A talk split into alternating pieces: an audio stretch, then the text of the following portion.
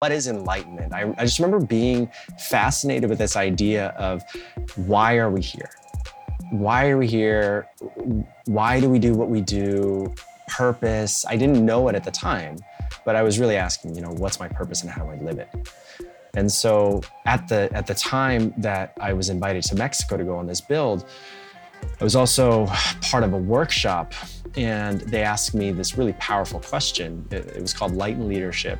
And the question they asked is one many people have heard, but for some reason at, at that moment, it really hit me. It was, if you had all of the money and the time in the world, what would you do? You know, if you woke up tomorrow morning, there's one hundred million dollars in your bank account and you've got unlimited time, freedom, whatever you want to do, what does your life look like?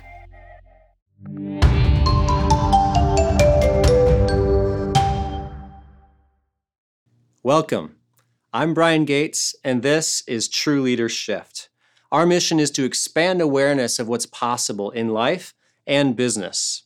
I created this show to introduce you to business leaders and life hackers so that you can learn about the pivotal moments in their lives that have shifted their perspective on what it means to be successful. So today I'll be sharing the conversation that I had with Mike Sherbakov, founder of the Greatness Foundation and host of the Do Great Things podcast. Mike is empowering leaders with the resources they need to change the world. He helps purpose-driven individuals and organizations transition from good to great. Mike truly embodies community and intention, purpose, and passion. It was a great conversation. I'm really looking forward to sharing it with you. So let's get right into it. What's going on, brother? Hey. Great to see you. Thank you. Thank you for being here. Appreciate you, brother. Excellent.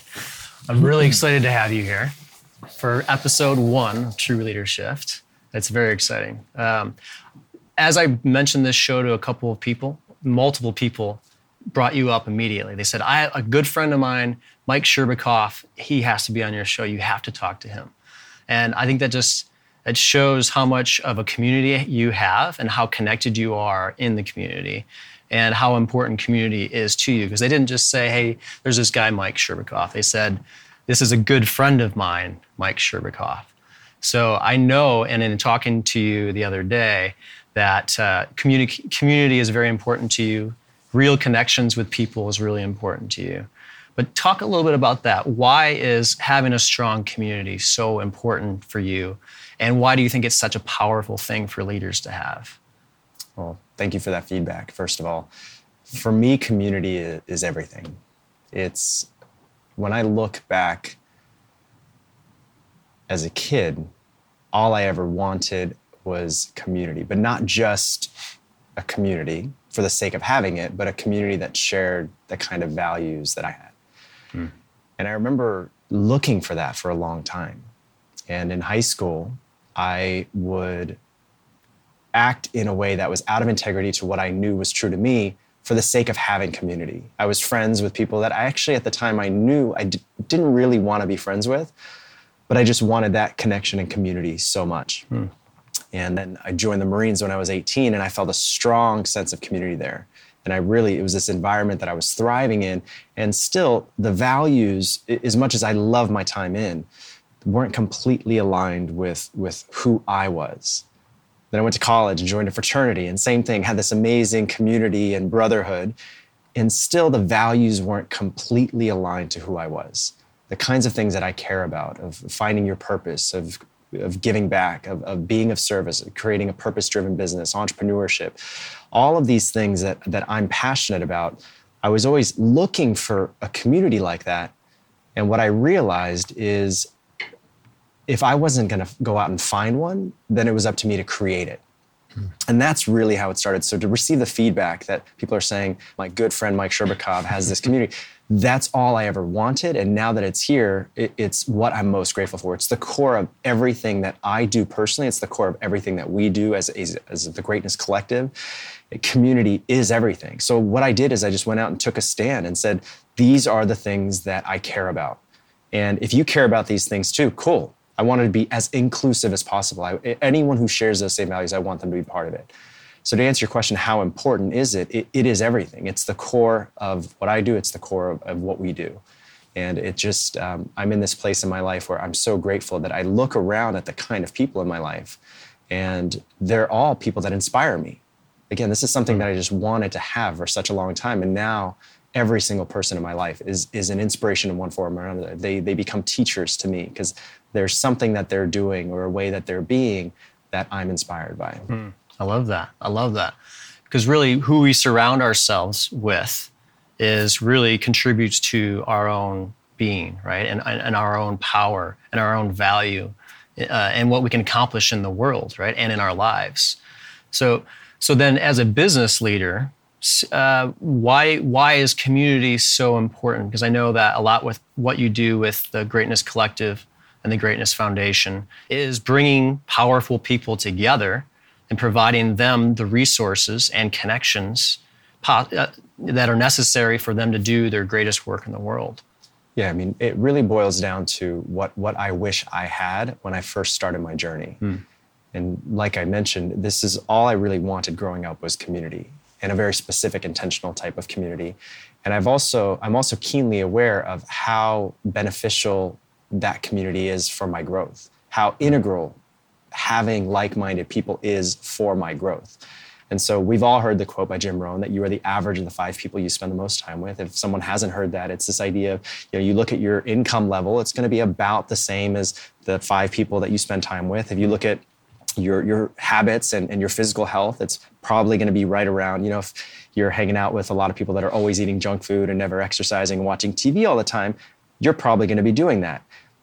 I love to go to the gym. I love yoga. I love eating healthy. The majority of my friends are in that same kind of place too. Mm. Even something like alcohol, it doesn't really matter to me whether someone drinks or not, but I, I choose not to drink. And what I when I look at the kind of people in my life, almost everyone in my life doesn't really drink either. And so um, that's not by accident. It, it's actually who I'm very intentionally surrounding myself with. Mm. And so as a business leader, I think uh, if, if someone's really looking to, to grow and not just create a business for the sake of business, and I think we'll, we'll get into that, is this idea of, I believe we're in a business four point oh model. We had three point oh, which is people, planet, profit. And now I think that there's a fourth, four point oh, which is now including purpose as well. I think that when we're clear on our purpose and we establish a business that's in alignment with that purpose, what we naturally do, almost a byproduct of what we create, is a community that cares about that purpose. Mm-hmm. So like I said, I kind of took a stand and said, I want to make a difference. I want. I believe in businesses that make a difference. And what ended up happening, this byproduct, was people said, okay, I care about that too. And they became part of it. Mm. And really the success of what we've done, I mean, I, I shared with you earlier, but you know, we put up a campaign to go build homes in Mexico. We've been doing that for about six and a half years. And on a Monday afternoon, people were saying, oh, the rest of the year's full. Can you open up one more build, one more build? We go, okay, sure.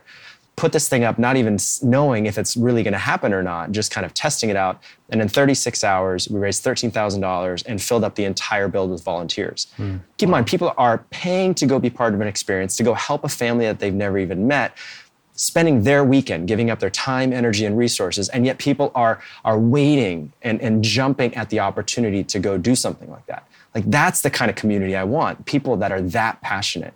And so what's really cool is the byproduct has been, you know, a really thriving business because people actually align with the values. Mm. And that's exciting to me. I love that. I love that. Yeah, I saw that uh, your next few builds are sold out almost all the way through two thousand nineteen for your, your home builds in Mexico. Actually, all the way through the rest of the year. Is it yeah. all the way? Yeah, that's amazing. And you have a big group. You have big groups that go and build those houses. So that's a lot of people that are involved in that. Yeah, we started, uh, it started about seven years ago when I was invited on a house build down in Mexico. That changed my life. And I don't, I don't use that term lightly. Mm. I've had, you know, being in the Marines for five years, that was a pretty life-changing experience. Having my son at twenty years old, pretty life-changing experience. You wouldn't necessarily think a weekend, a couple days in Mexico is life-changing, but it truly was because I was coming back on Sunday afternoon after, in two and a half days, we built a home from the ground up. And when I say ground up, I mean, they're actually living on dirt. There are sticks and then maybe pallets for walls and a tarp for a roof. And I, I, I got really emotional on the drive back. I'm crying in this van, realizing that my life needs to have more of those kinds of experiences. It made me even question how I spent my weekends in the past. I mean, in college, had a great time, but you know, we'd go to Vegas on the weekends or Yeah, I'd sleep in and and kind of, you know, watch football on Sundays. Again, nothing wrong with that, but I compare that weekend to a weekend where I'm building a home for a family, and we fed one hundred fifty families, and we we uh, worked at an, a local orphanage, and like talk about filling your life with meaningful experience. That was it for me. And so when I got back, all I did is put out a message to my friends and said, I need to go back to Mexico. I need to do something like this again. Who wants to come with me? Mm-hmm. And at first, maybe fifteen people came.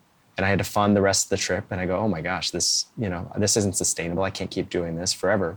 And then the next build, thirty people came, and then forty-five, and then we had to start capping them, you know? So now we take sixty people about down at a time. We build two homes every time instead of one. Mm-hmm. And now we've taken over a thousand people down with us. That is amazing. That is amazing. Such good work. Um, and I've been, I've done something similar to that over the years of building homes down there, and it is incredibly fulfilling. Absolutely.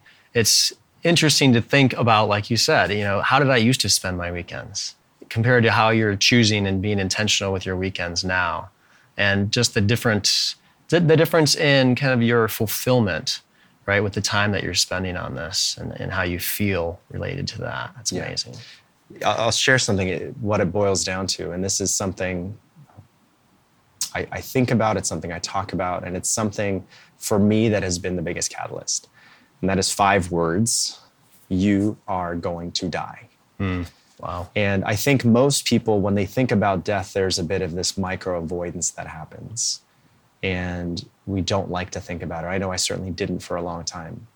But what I find when I think about death, what I find happens is it really quickly brings to the surface what's most important. You know, uh, in the Marines, I, I lost friends. I've mm. lost friends, you know, probably a few a year over the last few years. And my parents have had close calls with their health. And when these things happen, all of a sudden, the stuff that doesn't matter goes away, and the stuff that's really important comes to the surface. And, and for me, and this is just me personally, I can't speak to anyone else's experience, but for me, that kind of impact work is important to me. Building a community of people that share the same values is important to me. And all the things that I used to do, like, you know, watching football on Sundays and going out and drinking on a Friday or Saturday night or whatever, again, it, it maybe for someone else, that's their path. But for me, it, it's not mine. And so this reminder for me of I am going to die is is so powerful, because mm-hmm. anytime I have this, anytime I'm at the crossroads of a decision of which thing do I want to do, mm. I'm going to choose the one that's most meaningful. And so, you know, to your point, that that to me is like almost the secret sauce of living a meaningful life, is remind yourself of your own mortality, remind yourself of your own death, because it's happening. Our life is happening. The one thing we know for sure that is going to happen is we are going to die. And so how much life, how much meaningful life can we fill into the years and time that we're here? So what does death mean to you? What, in your view, what, where do we go? What happens when we die? Short answer is I don't know. Um, there, there's two things that come to mind that, that relate to death. The first one is about seven years ago, if I would have asked myself honestly, am I proud of the life I've lived? God forbid, let's say something happened. Hmm. The answer would have been no. And that was this huge wake-up call to me, because on the outside, check, check, check. Five years in the Marines, degrees in kinesiology and psychology, a son, a business that's thriving that I had just sold. All of these things that I thought were important, had them. And yet the honest answer is, if I was living a life I was proud of, the answer was no. I'm really grateful that at this point in my life now, if God forbid something happens, that I'm proud of the life that I'm living. I'm proud of what I'm creating, the kind of community we have, and, and how I'm showing up as a son and as a father and as a brother and as a business leader and all these other aspects. So, so I'm grateful for that. Mm-hmm. But to your point of what happens, I, I don't know. I, I have no idea. And I think if anyone actually says with certainty that they know one hundred percent, I think they're lying to themselves. But what I what I do know for sure is that I'm here now. And that in this lifetime, I'm going to do everything that I can with what I have. You know, I've always been a huge fan of psychology. And one of the people you learn about very early on in psychology is Abraham Maslow. He talks about the hierarchy of needs. and he kind of has this pyramid. And at the very bottom are your basic needs, which is why we like to focus on basic needs. And then as you move your way up the pyramid, at the very top is self-actualization. And, and he says, what one can be, one must be. So that's what my journey feels like in this lifetime is, I don't know when it's going to end, none of us do, mm. but what I'm going to do during my time here is self-actualize as much as I possibly can. And not just, you know, every year, not every month, not every week, every day, but my friend Corey put it really well. He, he called it momently.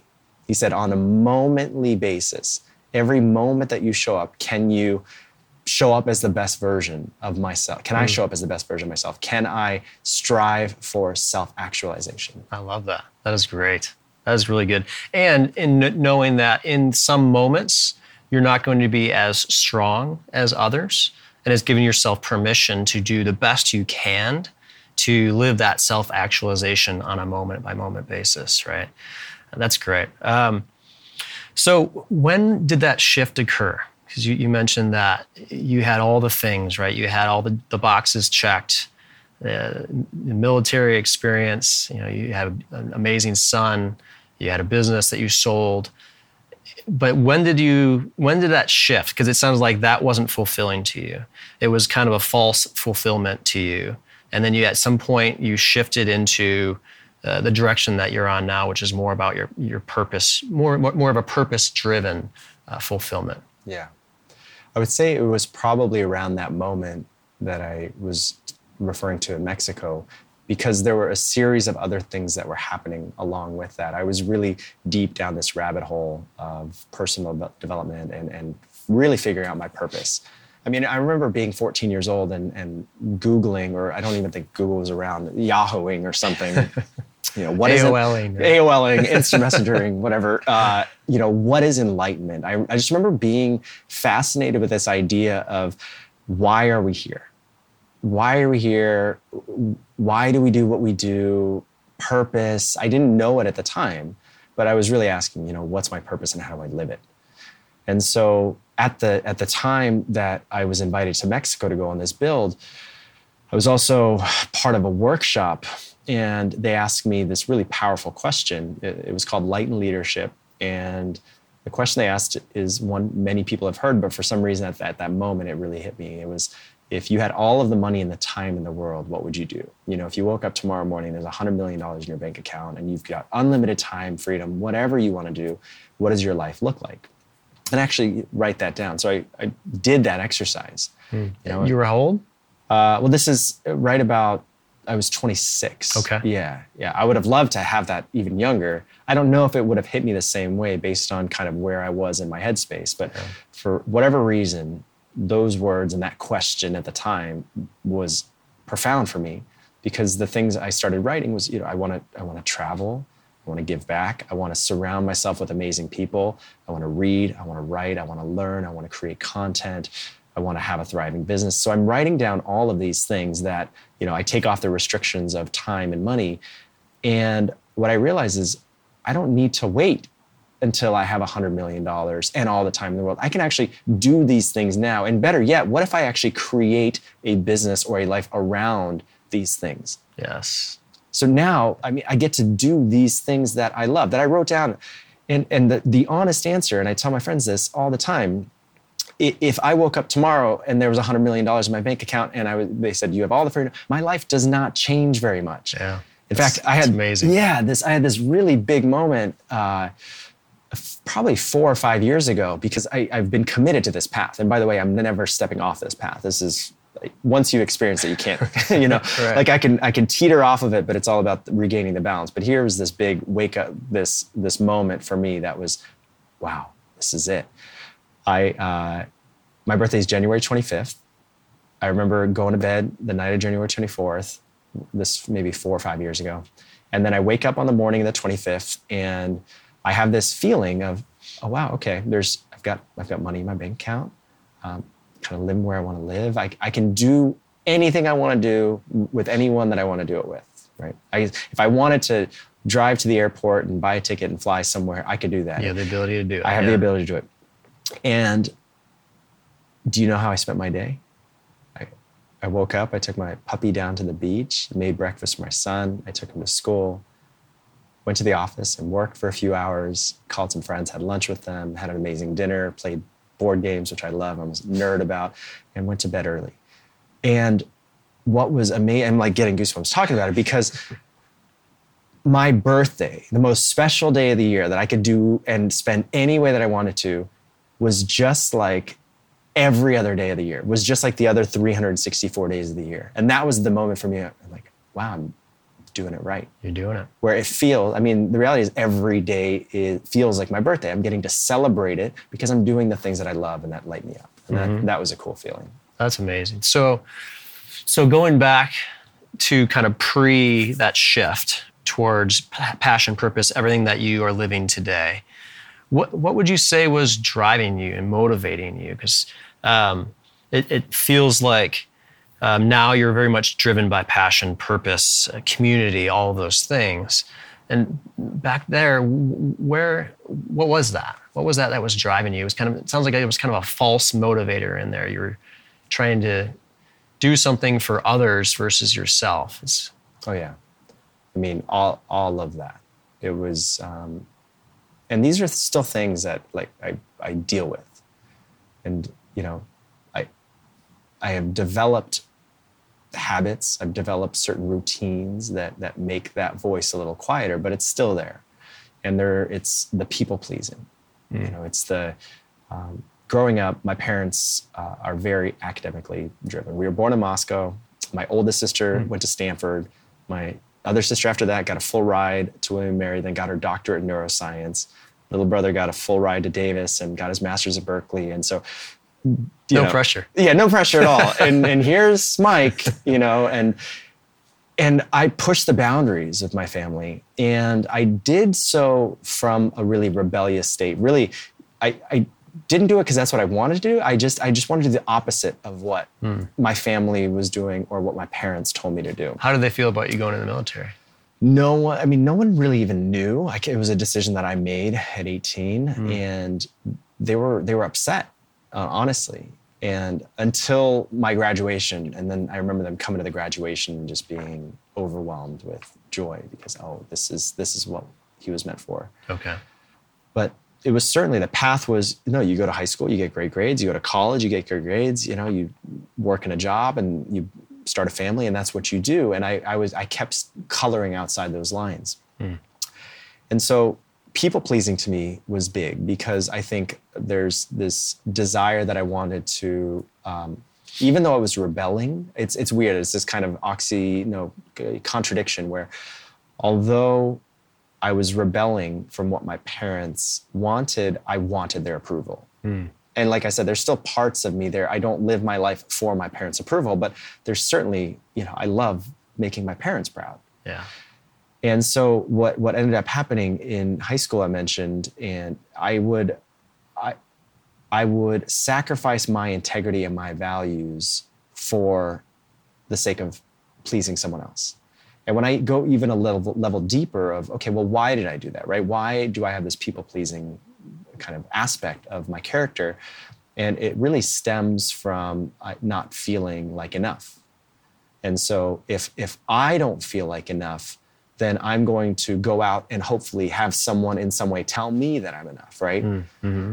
And like I said, this is these things still come up because of the moments of, you know, what are you doing running this business? And and what are you doing as a leader in the community? And like, you're not, you you're, you can't do this, mm-hmm. you know? And um, I, I still, yeah, I, I still deal with that. But I would say at the core of it is, is I'm not enough, mm-hmm. is um, not feeling capable enough, not feeling like I have enough experience, not feeling like I'm smart enough.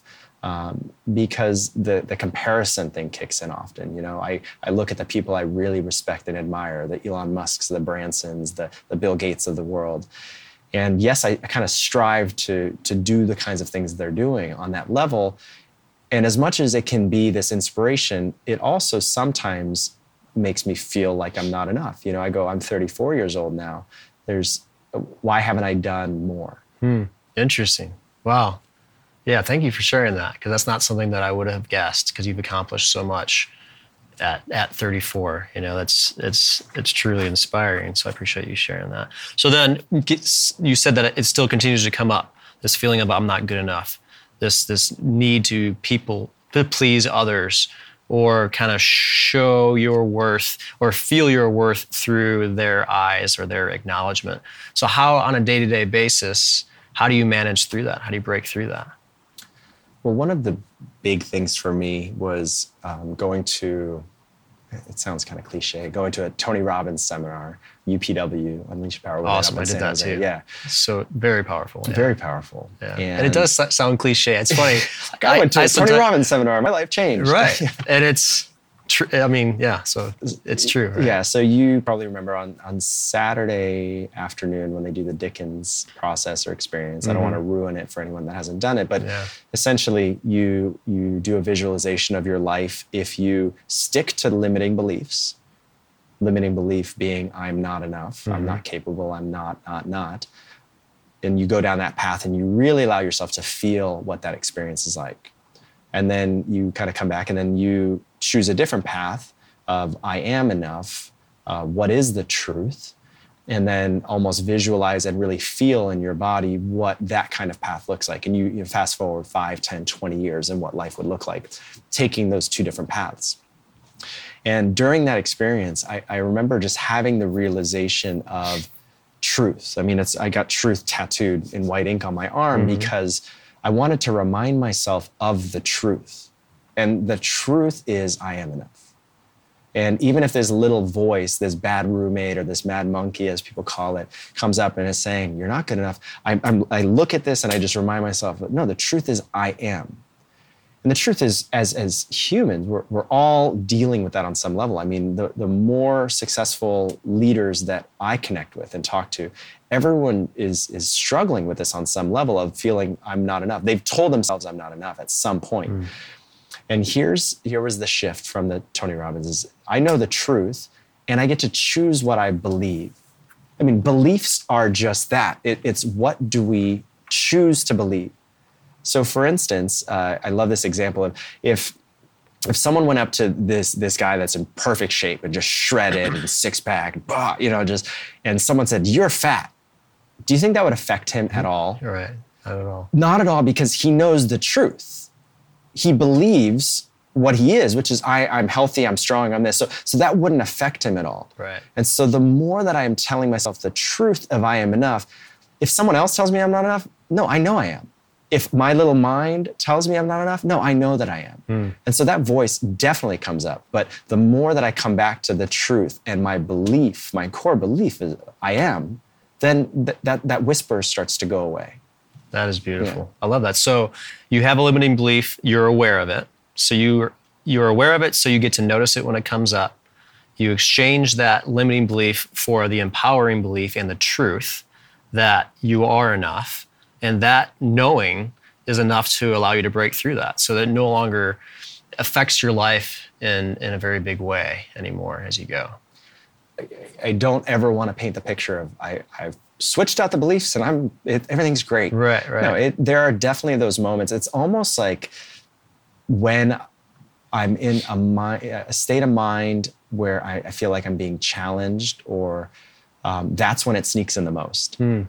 It's not when things are great. Right. It, it's when, you know, there's a big decision to make, or we need to make a big pivot in the business, or or I get, you know, a ne- some kind of negative feedback or, about either, you know, myself or the business or something. Mm-hmm. Or taking on a new challenge, something you haven't done before. Totally. Right? That's when that yeah. voice starts to creep in. And uh, again, I, I love this conversation because I, I actually use a combination of switching out for the truth and the belief of I am, and I remind myself that I'm going to die. Hmm. And so all of a sudden, like, I feel like that's the powerhouse. That's like the hmm. one-two punch, because you you mix that in with you're going to die. I'm I don't care what that challenge is. Mm. My friend, um, Doctor Jeremy Goldberg, it was interviewing him for a podcast, and he put it in such a great way. I always have to quote him on this.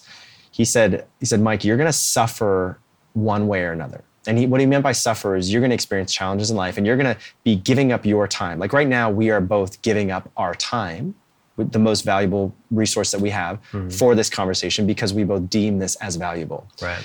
And he says, Mike, you're going to be exchanging your life, minutes, days of your life for something. He says, you may as well suffer towards something meaningful. Hmm.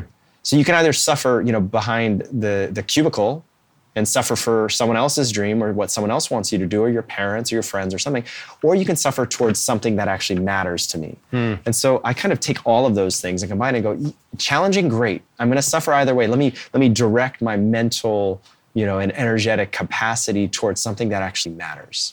I love that. Yeah, because life is going to be challenging regardless, right? So why not lean into those challenges and do something great with that discomfort? Right. Yeah. So many people, so many of us have tendencies to steer away from discomfort. I mean, that's human nature, right? Is to your, your instinct, our survival instinct is to get away from danger, right? So it's something that has to be very intentional uh, to lean into that discomfort. Yeah. And in talking with you the other day, thank you for having me over to your place, your beautiful place in Solana Beach. It was, it was amazing chatting with you and getting to know you. Uh, what I realized is you are one of the most intentional men I've ever met. Yes. So in all areas of your life, and I'd love to hear more about that. Why, why is being intentional with everything that you do and every, and how you spend every minute of your time so important? Thank you for that feedback. And the answer to me is, I know I'm going to die. I keep coming back to yeah. it. I, I, I don't want to waste, I don't want to, mm. uh, I'm not going to waste any time. I am. So there's the time wasting aspect. And I noticed that you're intentional in all areas of your life, right? It's not just about making an impact on the world. It's about health, fitness, relationship, all of the things. Why is it so important to you to be intentional in all areas of your life? Because there's plenty of business leaders that are out there hard charging and really killing it in business, and the rest of their life is suffering, right?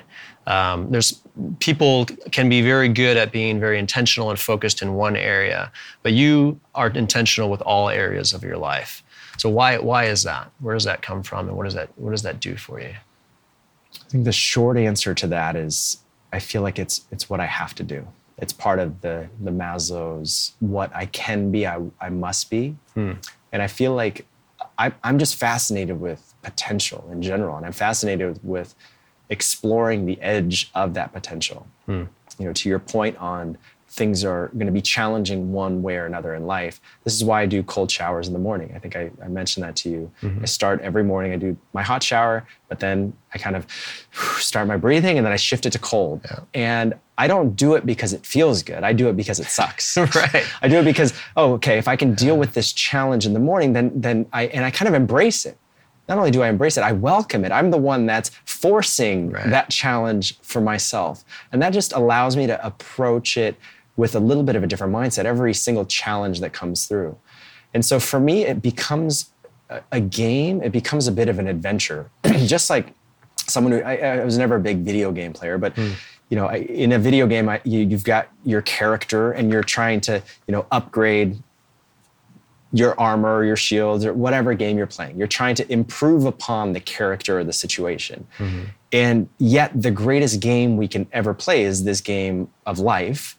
And so I'm just constantly trying to upgrade and push the edges of potential.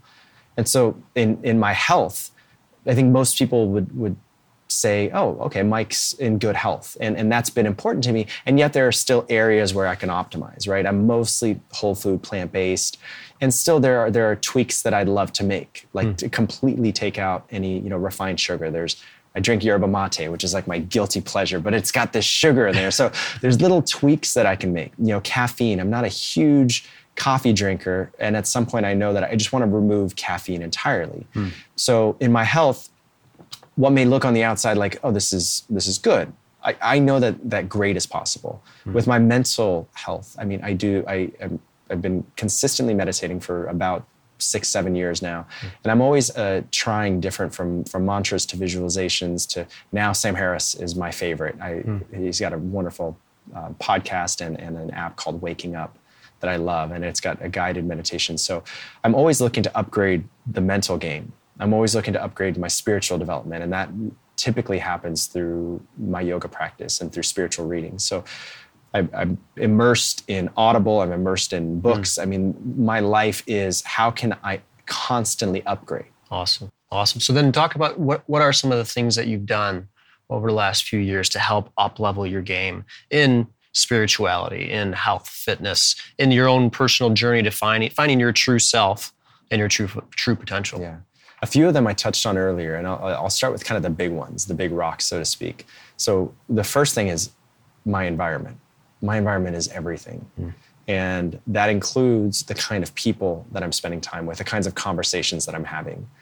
Marcus Aurelius is my favorite person in history, a famous Roman emperor, philosopher. And he says, the soul becomes dyed with the color of its thoughts. And so I remember reading that and going, what kinds of things am I thinking about? Mm.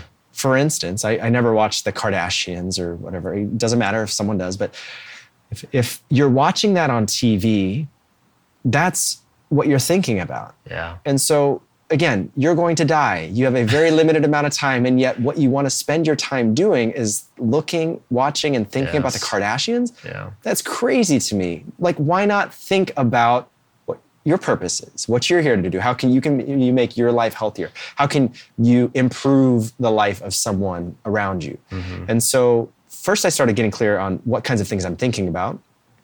Then am I surrounding myself with people who are thinking about those same kinds of things? That's not to say that we share the exact same perspectives about life, but we're interested in having these kinds of conversations. When my friends and I get together, we're not there to gossip. We're not there to talk about the Kardashians. We're talking about, we're talking about business. We're talking about life. We're talking about impact. We're talking about things that are meaningful to us. So, you know, it starts with the thoughts, then it we kind of became my friends. And then I started looking at what are, what are the habits? What, what kinds of things are in my environment? You know, T V. I, I don't really watch T V. Um, my son and I will watch Shark Tank. You know, at the end of the day, to kind of disconnect, we'll we'll maybe watch a fun series or something. But it's not like the T V I used to have, where it was just on in the background. Mm-hmm. You know, the news are running, uh, or you know, some games on in the back. That that just doesn't really happen. Mm. Then alcohol for me, it, it's for some people it makes them feel great. I just had to be really honest with myself. When I drink, number one, it makes me tired, even a drink. And number two, I don't feel one hundred percent the next morning. So I actually just had to say, it doesn't matter if society says it's okay or if it's the normal thing to do when mm-hmm. you come home or on a Friday or Saturday night. How does it make, how does it affect me? And it didn't make me feel great. So I just started removing all those things. And, mm-hmm. and I started just doing that more and more, kind of move the big rocks first, then the little ones, and and I'm still doing that. Like I mentioned with caffeine, there are still these areas of my life that I'd like to optimize, but I'd like to think for the most part, I've I've removed a lot of the big rocks from my life. Awesome. Awesome. That's great. So going going back to business, what what would you say is the biggest challenge you've faced in growing your businesses, in your business ventures? The biggest challenge... Biggest setback, biggest challenge. Yeah. I don't know if I can boil it down to one. I'll, I'll, I'll share a few of the things that come up for me. Um, the, the first one is finding the intersection of income and impact. I'm a very impact-driven person, and I'm also keenly aware that the income is the lifeblood of the business. And so for a long time, I, I didn't feel comfortable in the sales role because I just kind of, everything that I ever did, I wanted to give away for free. I just mm-hmm. wanted everyone to have it. Mm. A couple things I realized, that's not sustainable for me. And also when you're giving things away for free, people just don't value it, mm. right? And so um, for me, that's always been, I, I, I love finding where that sweet spot is of being very impact driven and having only organizations now that, that are focused on impact, but at the same time, creating sustainable business models behind them that serve people in the best possible way that they can. Mm. And now I've really, I've been able to figure that out. And that's what we teach people how to do is where do you find that beautiful intersection of the two, the things you're most excited and passionate about that you would do for free, but yet still charging what you feel is, is, you know, will provide for the kind of lifestyle that you need. Has that always been a thing for you that you've always, that you haven't been driven by money? Or is that? Total, no, not the case at all. Okay. So when I, it's funny, the pendulum swung both ways. And, okay. and here, here's the examples. I graduated college didn't study entrepreneurship at all, but I knew at the time my son was going to be moving down to San Diego because he was with his mom, who's my best friend now. Um, and they were going to be moving down and I needed to support them. Mm. And so my mindset was, I need to make money. Mm. That's it. And if if it was uh, doing something I love to do, great bonus, but no, the money is what I need to do. And I had a very clear goal. You know, I'm going to make six figures in six months. This is what I'm going to do. And I looked at the different opportunities out there. Again, no community, didn't know where to go, no entrepreneurship training, knew pretty much nothing about business aside from watching Shark Tank episodes, you know, how to value a company or something. And so I, I bought into the Fit Body Bootcamp uh, franchise before they did the franchise model. They sent me a bunch of D V Ds, watched those D V Ds, you know, Bedros Koulian, uh, who now runs Fit Body Bootcamp, you know, talks you through how to start this business. And it was private and semi-private personal training. My why was so strong. My why was, I need to support my son mm-hmm. being down here in San Diego, which is not a cheap place to live. Mm-hmm. And I ended up starting this business and we expanded and grew our trainers to two locations and, you know, a bunch of people. And um, that was solely revenue driven. Mm. So it was great that I leveraged my expertise in health and wellness. It was great that I was helping people, but the honest answer was I was doing it for the money. Mm. And so um, I, I feel grateful because I, I feel like life it will always give us little nudges of when it's time to transition to the next thing. And so, you know, as this business is on its way up, I also realize it's time to do something a little more meaningful to me. And so I ended up, that's the business I kind of sold to the, the first trainer that I had, because in a personal training business, the client list is the, the most valuable part of the business. So sold that and had a little bit of kind of runway to figure out what was next. Mm. And then I started um, my first social venture, which was Karuna Towels. And I was taking yoga teacher training at the time and realized that, you know, when people do hot yoga, there's a towel that you place over your mat. And I ended up finding an organization that I was passionate about, the Against Malaria Foundation, mm. and partnered with them, did a one-for-one model. And every towel we sold, we would provide a bed net to a family in Africa. Worked with a bunch of manufacturers, got things shipped over. And that was my first kind of dip into social entrepreneurship, but really was focused on kind of the impact okay. side of it. And that's when you wanted you, you wanted to give everything away for free. Wanted and, to give everything away for free. Yeah. And, I, and I did. So you went the pendulum to it's all about the money to, to swinging over to here. Is, you know what? I realized that that's not how I want to live. And you swung over to here. Yeah. And then you swung back towards the middle. Exactly. Knowing that you, it's the lifeblood of a business. Exactly. Uh, in order, it's, it's the lifeblood of making an impact in the world. Yeah. Yeah, that's excellent. Yeah. And, and I had a similar experience where the first fifteen years of my career was all about status, promotion, money, raises, you know, all of the things, right? That checked all the boxes, like you said earlier. And then I, I did the same thing. I swung to the other side of the pendulum and almost saw making money or the intent of making money as evil, you know, and and just had an, an adverse reaction to the thought of doing something just to make money. And yeah, and now I'm, I've swung back to the middle to realize that it's not unhealthy. It's, it is a healthy thing. It's an incredibly healthy thing and incredibly important. Profit is incredibly important for an organization to continue to make their impact in the world. Yeah. One of my best friends, Brad Hart, has uh, three rules to live by. And I, I, it's awesome. He says, make a lot of money, help a lot of people, have a lot of fun.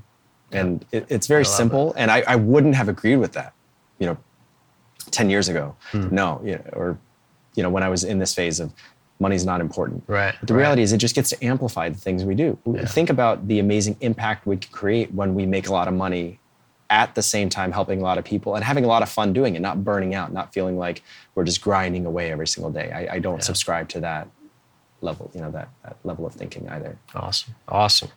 So, okay. So you founded the Greatness Foundation, the Greatness Collective. Um, you have your, your, you host your podcast, Do Great Things. What do you have coming up? Talk about uh, what, what you're working on right now and, and going forward. Yeah. So the big focus for me now is, is coming back to the core of, of what we do, which is community. And the Greatness Collective is this global community that's creating a better world. And we don't just say that, it's, it's actually people do doing great things. That's why we have Do Great Things trademarked. It's not, you know, think great things. It's not talk about great things. It's actually go out and do them. Mm. And what's really exciting to me is this community is is growing. And we have these local chapters now where people are coming together every month for these free events called Greatness Gatherings. They're getting to, to connect with other people. Again, the community that I always wanted. And they're actually going out in their local communities and, and figuring out what the biggest challenges are and coming up with solutions for them. Oh, I love that. So we're that's a big focus, is spreading that across the globe as more and more of these chapters start to open up. And what's really great is the collective on the back end is a really great resource for them. So, you know, we have a seven-day build something that matters challenge. So if someone mm-hmm. says, I want to start a nonprofit, I want to start a business, I want to start a community, we give them a, a free resource. It's seven days for them to go through and, and figure out what that thing is and how to build it from the ground up. Mm. Then we have programs, we have masterminds, we have all these other things to support people. But to come back to what we started with in the conversation, the flag that we've planted down is people who want to make a difference, people who want to find that beautiful intersection of impact and income. Mm. And we're creating communities on these, you know, micro, these city levels across the globe. And we have the entire back-end infrastructure to support them with whatever they need. And even if they're they're up and running and they're a successful business, then we have the Greatness Ventures, which supports them with funding, advising, marketing, tech, whatever oh, wow. they need. We've got the resources for them. Oh, that's amazing. That's great. Great. So then how how do people find you? How do we find you? Is it a webpage? Yeah. You can, my personal, they can go to mike sherbakov dot com. You'll see all the projects I'm involved with there, or greatness collective dot com. You can Google Greatness Foundation, the nonprofit side of what we do. So um, everything's on my website. Awesome. Thank you so much for being here today. This was so much fun. Episode one of True Leader Shift. I'm uh, so grateful for you. I appreciate you. I respect you. You are a great example of an amazing leader, amazing man, amazing father. Um, and I'm just blessed to know you. Thank you, brother. Thank you. Grateful to be here.